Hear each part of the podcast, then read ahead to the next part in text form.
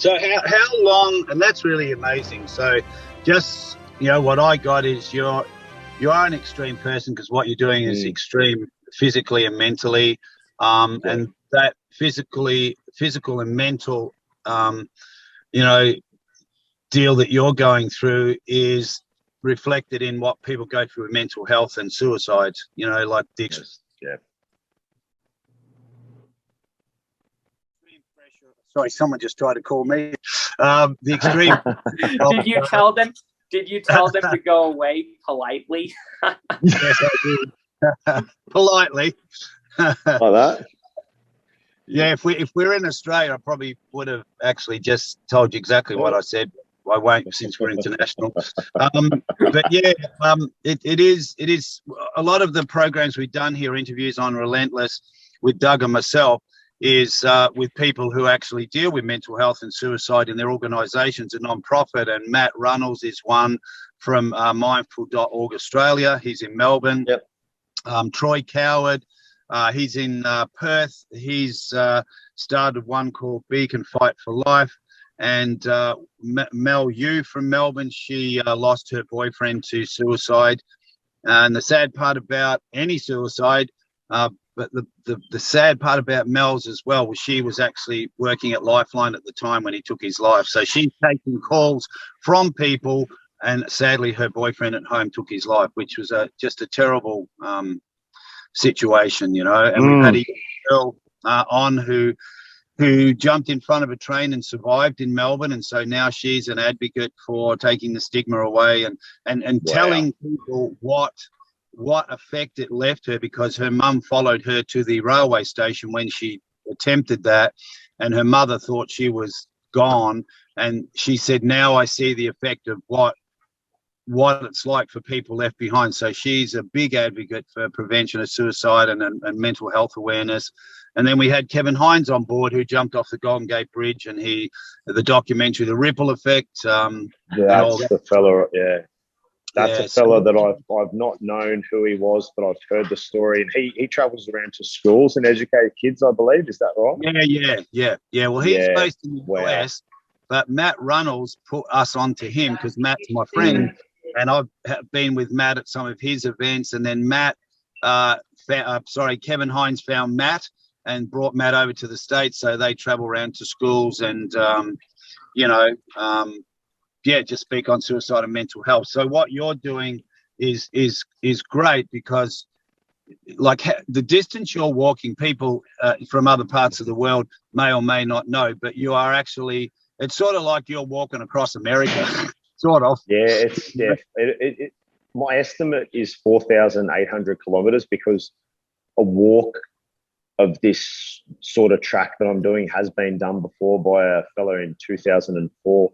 I'm going a little bit further. Like for instance, I walked into Airlie Beach and out of Airlie Beach, uh, not yesterday, day before, which was an extra 70 something kilometers on the journey. So you know, an extra 45 miles or something like that.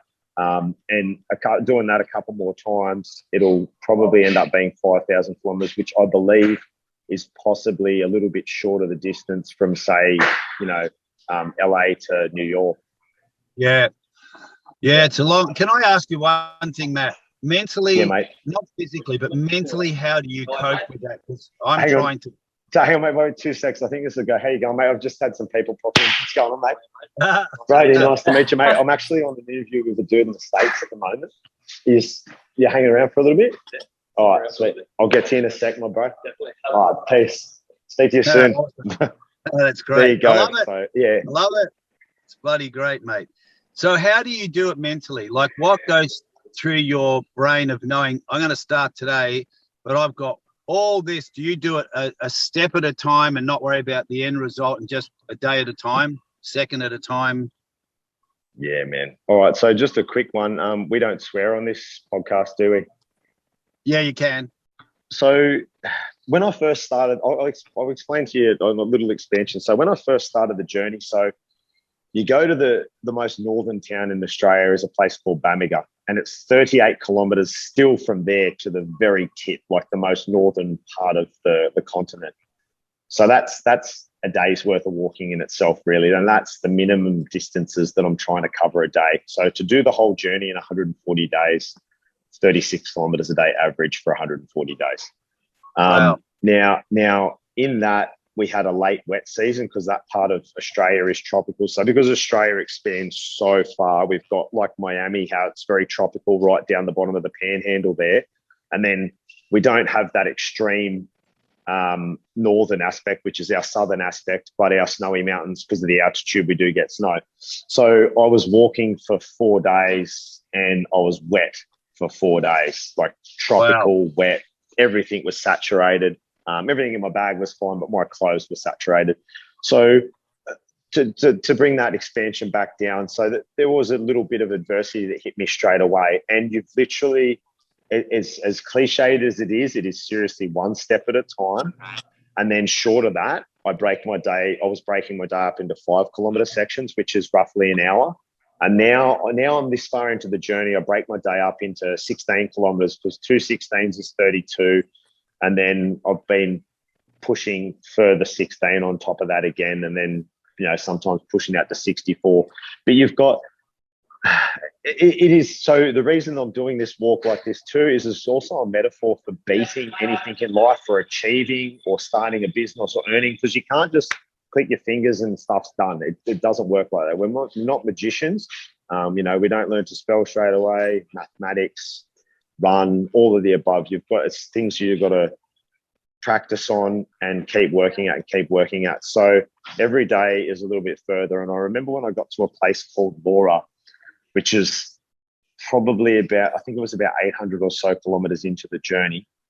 I looked at the map of Queensland. And as I said before, Queensland is a third bigger than the state of Texas. So I'm sure all the uh, people US side will understand that because Texas is quite a big state and it's kind of Queensland's kind of inverted Texas. Like you flip around the other way, it's fat at the top or fat at the bottom and then skinny at the top. And you invert Texas, it's like that. So I looked at the map and I zoomed in from Laura and I had a video and I zoomed out. And then to realize that I'd only done 800 kilometers and still see that I had to do that almost another three times just to get out of the state.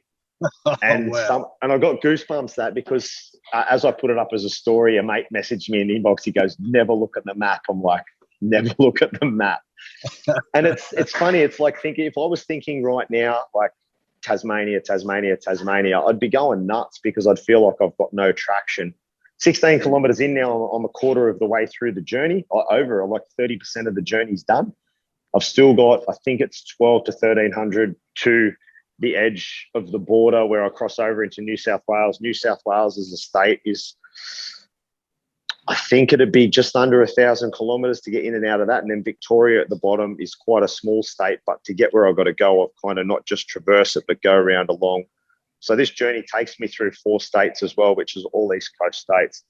So yeah, it's um, it is literally one step at a time. I apologise for expanding and taking so long there, but it, it kind of it, it, just triggered that question that I think it needs to explain that this is a metaphor for getting over anything in your life. We can't just take a magic pill and things go away. We've definitely got to take steps in the right direction moving forward. Um, we can move sideways. We preferably don't like to move backwards.